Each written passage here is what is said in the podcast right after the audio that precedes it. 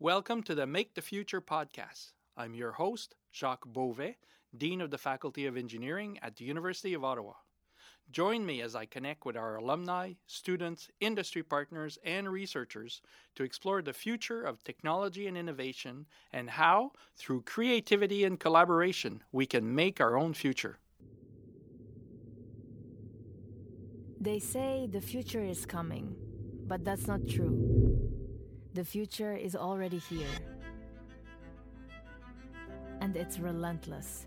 It's not going to wait for you to catch up. How will we live in this future? How will we make sense of it? To define our course, we need a new perspective. One that engages our curiosity, that activates our imagination one that defies the conventional. To own the future, we need to do more than just see it. We need to make it. Welcome to today's podcast. Today we're on the road again in Canada North at You.i TV, and we're joined by Dominique Saul, Director of UX at You.i. He's worked in a variety of market sectors, including telecom, government, finance, health, consumer electronics, e-business, e-learning, and network operations. Thank you very much for joining us. Pleasure to be here. We're also joined by Daniel Lantier, who's a U Ottawa Computer Engineering 2005 alumnus.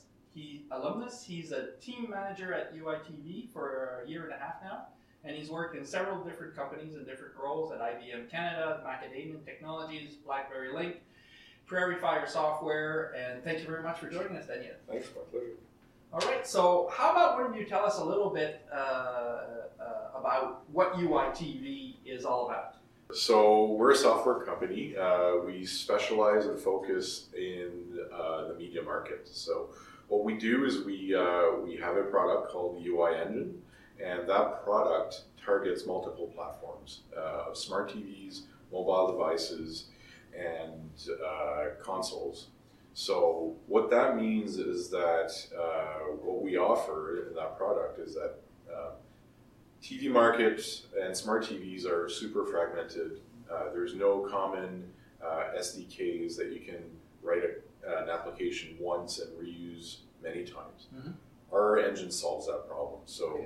Uh, we target 10 different platforms uh, from Tizen TVs, Xbox One, Apple TV, iOS phones, Android phones, I'm missing a couple. So in engineering here particularly, we do we build the product, but we also build the applications using the product as well. Uh, and when we build applications, we uh, we collaborate with uh, the UX designers to actually come up with a pleasant user experience. So when you're talking about the application, is that like the interface that I would use when I'm connecting to one of those yeah. devices? Yeah. So basically, you would open, you would uh, say launch an application to stream. Uh, a complete example, news, right? Okay. Um, our applic- we would write the application that runs on the television to show you your your news feed, for example. Okay. So so Dominira, that's a lot of different products. Yes. That means that you need to be, in spite of having one engine, you, I yes. guess you need to tailor this to a whole bunch of different people. Absolutely. Not only different people, but in hitting on the different products, there's different interaction paradigms, right? You're using a remote control for a TV, mm-hmm. you're using your fingers for a tablet or a phone, you're using a controller for an Xbox or a, or a PlayStation. Mm-hmm. So it's different sizes, different interface, different movement, different interaction paradigms, okay. exactly. Right. Um, and so it really, even though you're designing one code base, that single code base, when deployed to different platforms, will have different interaction challenges. Yeah, and, and while we're talking, um, course, this is a, an audio recording, so you didn't see my immediate reaction was to move around with my thumbs and my fingers, so which means there's a physical component to what you're doing, even Absolutely. though it's software design. Absolutely, yes. So that's an added challenge. It is a challenge, yeah. Okay. And um, when we deal with our clients and our partners, we do have to take those things into consideration. The remotes, which buttons are, are being used, how those buttons map to the functions on okay. the screens, those types of things are very important. Is are the people, the users, who know, you're not working directly with the users, I guess. You're working with these these hardware systems people or whatever, but you need to understand the users because of that interface. We absolutely do. We need to understand how people um, use this type of technology, their attitudes towards watching video, consuming video, consuming television, so that we can design for them. Our research, the research folks on our UX team, do interact with our clients, clients, order to answer those questions. Okay. Um, and you know, like Dan said, when you when you're designing for different platforms, there are there are different challenges you face. So what does, how about you tell me a little bit about yourselves? What does a, a, a team manager do then here? So I uh, I actually just changed roles, but uh, the team manager here, the role uh, is basically um, you're an engineer. You're still participating in uh, in, uh, in projects, so you're still writing code, but you also have a people element to your uh, your your role, in the sense that you uh, you run one-on-one meetings with the uh, the the engineers that are working here on projects. So just to make sure that they're okay. Um, uh, and that they're you're providing coaching for their career. Um, it really is about to make sure that they have that consistency. The reason for that is that in our services organization, we have many customers. The projects change requirement based on the time. Our, t- our teams are very agile. They change regularly, so that the team manager is the person that's there uh, for the uh, engineer to uh, to talk to at a consistent rate, right? So they, they never change. Okay. So just so that there's a bit of career progression with the same people. What about the director of UX? Do you work within, with a team? How does that work out? Um, yeah, I actually work with a few teams uh, as well as the management team. But as far as the UX team goes, we have uh, researchers, and those are the people that will, like we said, go out and answer those questions. We have visual designers who put the presentation layer on. We have interaction designers who actually deal with how the mechanics of the screen are going to work.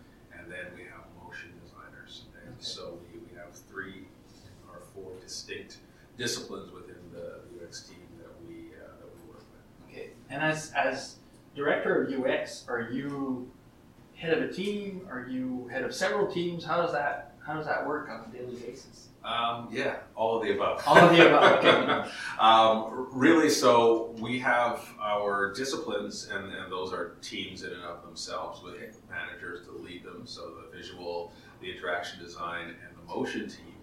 But then we also will uh, co-locate, for example, with uh, with the teams that Dan's Dan's running. Okay. So those teams of engineers, developers, testers will have UX uh, designers and, and architects embedded.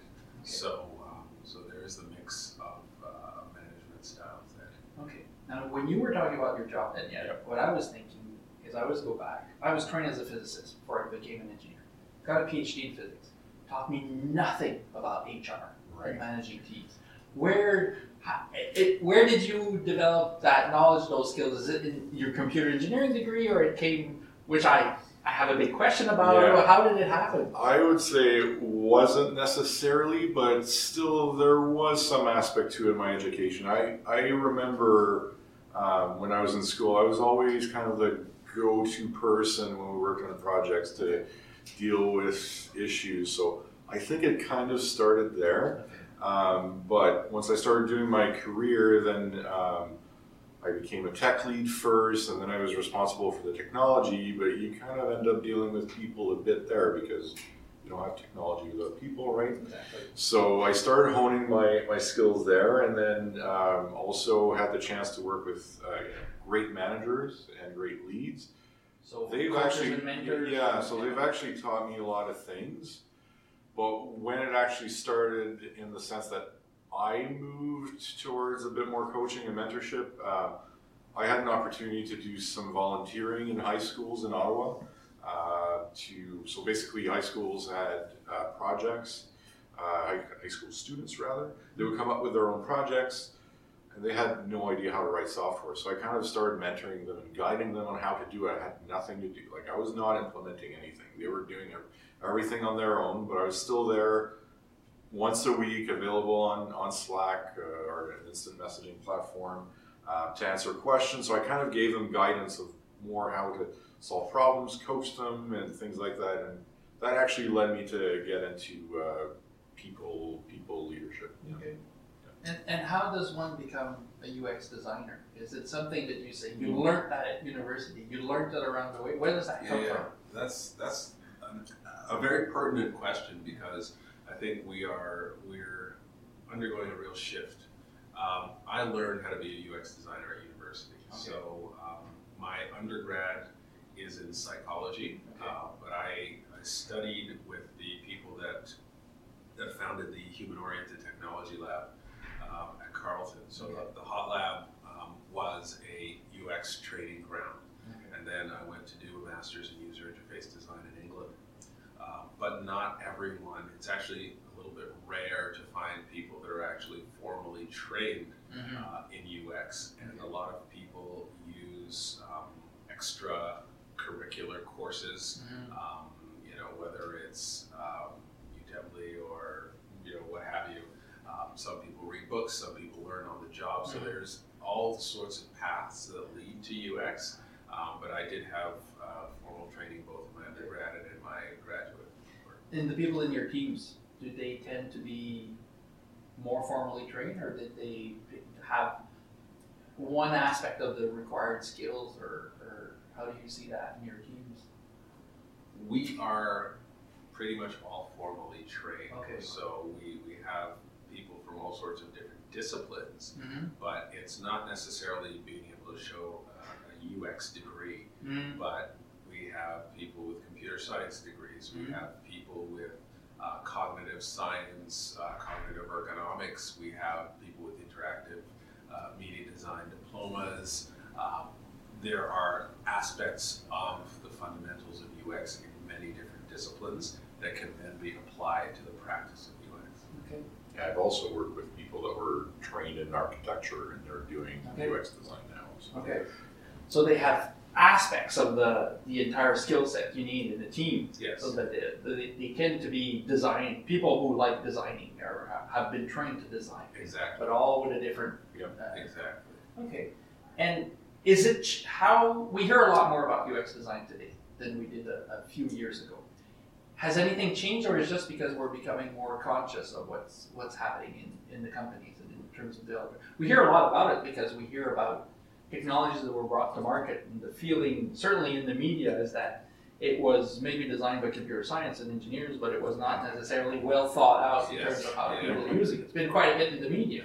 Do you see a shift, or is it, or is it for you too? Is it business as usual? I'm to ask Dan to answer that first, actually, from I- an engineering standpoint. Yeah, I actually see a shift. I mean, when I started uh, working after I graduated, um, I was the UX designer. Um, had no such formal training of anything having to do with design. Okay.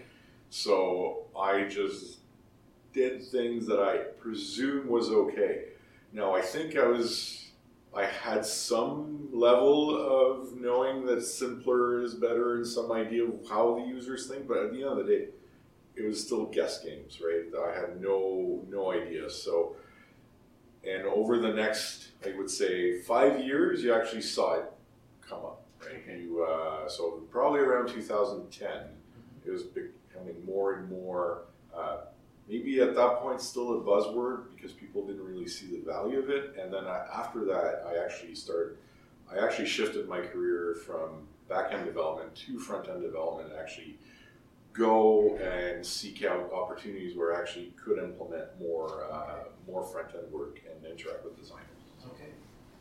So you you talked a little bit earlier about the fact that you've done team projects at Yeah. university and things. Does that help that environment, or did you really have to relearn the team environment later? No, uh, well, I would say it helps. Uh, where it was a bit different is the multidisciplinary side of things, So which that's a big aspect today. Whi- yeah, which didn't really exist in, in school, right? I think we all end up taking different roles in teams in school, but there was we all we're all doing the same courses, like either computer science, engineering, maybe electrical engineering at the time, maybe software as well. But uh, we're all trying to get a, a an engineering degree of some sort, right? So I think there's a bit of a different there because um, you know, we're all thinking about what we have to do in terms of the work when we see designs not necessarily coming up with the better design, right? So I would say that our, at least at the time, our tendency was to cut corners and do whatever was easier. I don't believe you. Yeah. but in your case, Domineer, the people around you, are they, you already mentioned that they have, in some cases, vastly different backgrounds. yes. How does that mesh together? Does it require you to be very proactive to bring it together? Do they come in with the multidisciplinary expertise? Uh, are you looking to, for that uh, experience in the young people that are joining the team, or is that something you develop in house in, in You.i? It would be great if they all had that experience coming in, but they don't. Okay. Um, and I think the, the multidisciplinary as- aspect is fundamental to the, the practice of UX because UX is really an umbrella term, and you see that reflected both in job descriptions when you're out there looking. Um, you'll have two identical titles with vastly different job descriptions, responsibilities, um, background requirements, etc. But you also see it in the training. So um, if you go to U of T or RWU, for example, um, you'll find most of their UX training in computer science or engineering. If you go to Carleton, their UX program uh, is under psychology or was under psychology, right? And we, we see um, UX programs under cognitive science. We see people with linguistic background, like Dan said, architectural backgrounds. So um, we really needed to turn that into a strength rather than a weakness. Right. So some people come with more of a background in doing quantitative research, some in qualitative research, others in visual design, some in motion design, and everybody has a part to play in something. We're all working on the same thing, Yeah. but if you think of it like a diamond, right, there's different facets and Mhm. aspects that you can look at if you approach it from different angles. You've said something that uh, last week when we were recording the the, uh, the previous podcast, we were sitting down with a UX designer who's an applied psychologist. So an, another another another perspective. He used the word research quite a bit. I know And- you're and about. so- I'm kind of curious when you're talking about research. I did my PhD in physics, so I have my perspective about research. yes. What what are you talking about, the Manira, when you Again, talk about yeah, research? Again, that's an umbrella term, right? Yeah. That can mean many different things to Yeah. many different people. What I'm actually talking about is the scientific method, Okay. right? And whether you're doing research into particle physics or Mhm. whether you're doing research into cardiology, Mhm. it is that scientific method of having a hypothesis, of, uh, of controlling your environment uh, if you're really looking for uh, those performance benchmarks. Or sometimes you have you do more ethnographic research where the context of the use is more important to be uh, considered. It's really about applying that scientific method, controlling your extraneous variables so that you can isolate that dependent from independent variable. Right. Um, and so when we're talking about research, it's is it faster to navigate with the click button or is it faster to navigate with the cursor keys on the keyboard? Well, my hypothesis is the you know the click button is is faster. Right. Let's figure out if we can prove that. Yeah. Okay. Uh, the other the other aspect of the research is what do people think? We call it a mental model, but what do people think about the organization of the content, how it should be presented, um, in terms of what is easiest to understand, process, and act upon. So it really is proving or disproving a bunch of hypotheses. Okay.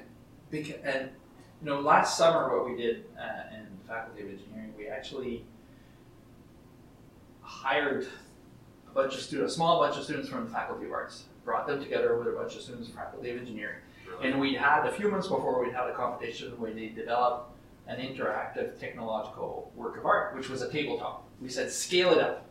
Well, They're actually in, in the STEM complex now. Okay, the wall is is 12 feet wide, 14 feet wide. I should be in meters. The wall is actually something like three meters wide uh, or more, two meters high. It's an interactive wall. It's terrific. The story of how they came together Yeah. is is is actually we recorded some of them in one of our podcasts. It's really interesting. It didn't click on day one. Uh, bringing them together, and, and I was surprised that we we had thought that you know the whole story was about the art students not having a common language with the engineering students. The reality is the art student didn't necessarily have a common language amongst themselves. Yes. So there's a lot to work with there. Are those, are those things that you see in the teams when you're hiring people? Is that part of the adaptation? I I would say so. I mean, I, I remember when I started doing front end work with designers. I mean, my intention going there was I want to work on something that people love to use, but then you're we're we know how the technology works, and sometimes there's visions that are not attainable in certain time frames and everything, and then you kind of the first reaction is a bit more confrontational than it needs to be. Uh, I've gotten better since. I've known I've known better, but it's really about. I think what I've learned out of it is you need to be collaborating. Like we're all building the same thing. We're all we all have the same goal. So I think it's really about. I mean, it's negotiation sometimes in terms of hey, there's something we want to do at the uh, at the uh, you know front end side of things. How can we implement this? And then either we quickly prototype it or we know it's not going to be trivial to do that. And then there's a conversation of what we can actually achieve in the uh, the time frame we've got. But um, really, the the goal is to collaborate and speak to achieve the best outcome. And I'm presuming that if there's a wall being set up, that they've they've probably gotten to that point. this they have Yeah. and and they managed to get through, but it was quite challenging. But, And yeah. coaching and mentoring was critical Yeah. to get them through the, the, the more difficult parts. And I, from listening to them speak, there was a lot of soul searching Yeah. too, and finding their way through that. But what I what I kind of realized is that we're not we're not we might be speaking different languages, but we're really saying the same Trying to say thing, the same Yeah. thing. right? And you need to realize that at some point Yes. in your team, right? Yeah. That you're talking Yeah. about the same thing. Yeah, we may, might care about partic- you know specifics in different areas, but we both you know both practices actually want to make the best possible product or or project, right? Yeah. So the the, in, the the the goal is completely common. Listening to you to speak, I get the sense that UX design is a term we use today, but if things keep evolving, we'll just talk about proper product design. Is that the intent, or will there always be something? Do you see in the future of, of designing products, is UX a term we use a lot today that's actually going to disappear because everybody's going to have to use that kind of approach to develop a pro- proper product, or is it something uh, that's a little bit more unique than that, and those companies that are, are actually using UX design will have an advantage? I think the truth is somewhere in the middle, Okay, um, because both of those statements are actually true. okay, Uh, number one, technology changes, and the, the, yes, the term will disappear because ten years ago we called ourselves interaction designers, and Okay. ten years before that we called ourselves interface designers. okay. Um, so there's going to be some other term that, that replaces it as everyone tries to be new and hip. Um, but fundamentally, there is always going to be an aspect of design when you're dealing, as Dan said, with people, Mm-hmm. right? Uh, there is this abstraction layer between the technology and the people uh, where we can't really expose people to, uh, to command line code and expect them to do something. Uh, so there will always be that abstraction layer. Mm-hmm. The earlier in the process that we start thinking about that abstraction layer, the better it will be. Okay. So a lot of the times the 80s and the 90s, the technology would be preeminent.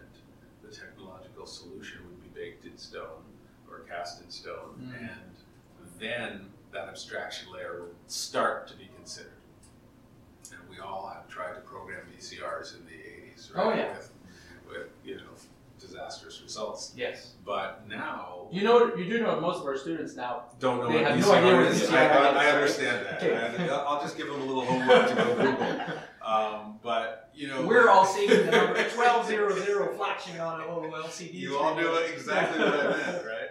Um, but you know, Dan and I, um, the earlier we collaborate, and, and I really enjoy working with Dan, his teams, and, and the other engineers and, and software developers here. Because the earlier that collaboration and integration happens, the better it is for the end users Right. and, and their products. And so, yes, um, there will be an evolution of what we call the discipline and even how we interact with things. We're now doing a lot of voice integration, for example. Okay. There's always gestures uh, at some point. As what the user as what the, how the user to, interacts. inter- to interact. Okay. Exactly, Wow. exactly. So that technology is Yeah. going to change. Okay. Um, but fundamentally, we have to collaborate. Dan and I have to collaborate closely to be successful, and we have to understand the user. Is your is are the products that You.i TV developing uh, mostly for North America, or are they around the world right now? They are So- around the world. They're around the world. Mostly for North America, but there's definitely around the world. So that's an added challenge Yeah. when you want to try to develop because if you're talking gestures, words, and all of that, it becomes very culturally differentiated. I guess. I mean, we what's what seems perfectly logical for us may not be for customers. Also. Yeah, I'll, I'll give you a very practical example, right? Um, when we when we speak in French Mhm. or Spanish, it is more verbose than English. Just a little bit. A little bit more Yeah. verbose. Technically, it's about thirty percent more verbose. Really, that much? Yes. Okay. So when we're designing something that's going to be multilingual, Mhm. if you think about the titles and the Right. words that appear on the screen, we Right. have to, if we know it's going to be translated into Spanish or French, we have to leave space for Right. extra verbosity, Okay. right? Okay. Cyrillic, so Russian or or something like that, that's about 40 to 45 percent more verbose. So Wow. you, kind of have to understand exactly um, the markets that you're going to be dealing with in order to design properly. And if you go further, there's some languages that are not left to right; they're right to left. So Okay. well, that changes how users approach Of that. course. We tend to present interfaces with the left topmost, leftmost item as Yes. the default. Right. Doesn't quite work for different uh, languages as much, right? So you need you need multiple expertise. You need diverse and inclusive people, uh, teams, also to bring that in. All of these different perspectives that we may not always think of from the start. Yeah. Yeah. That's a big challenge. Yeah. So things like like like actually bringing those art students and those engineering students and computer science together to do projects while we're training them. That's part of the process that we need to do Exactly. to initiate them to that, make them more comfortable, and make them more efficient off the bat Yeah. when you want to hire them. I get asked a lot, do I need to go back to school and do a master's to work in UX? Yeah. You know, I have a computer science degree. I've never done UX. Do I need to go back to school? I have a linguistics degree. Do I need to go back to school?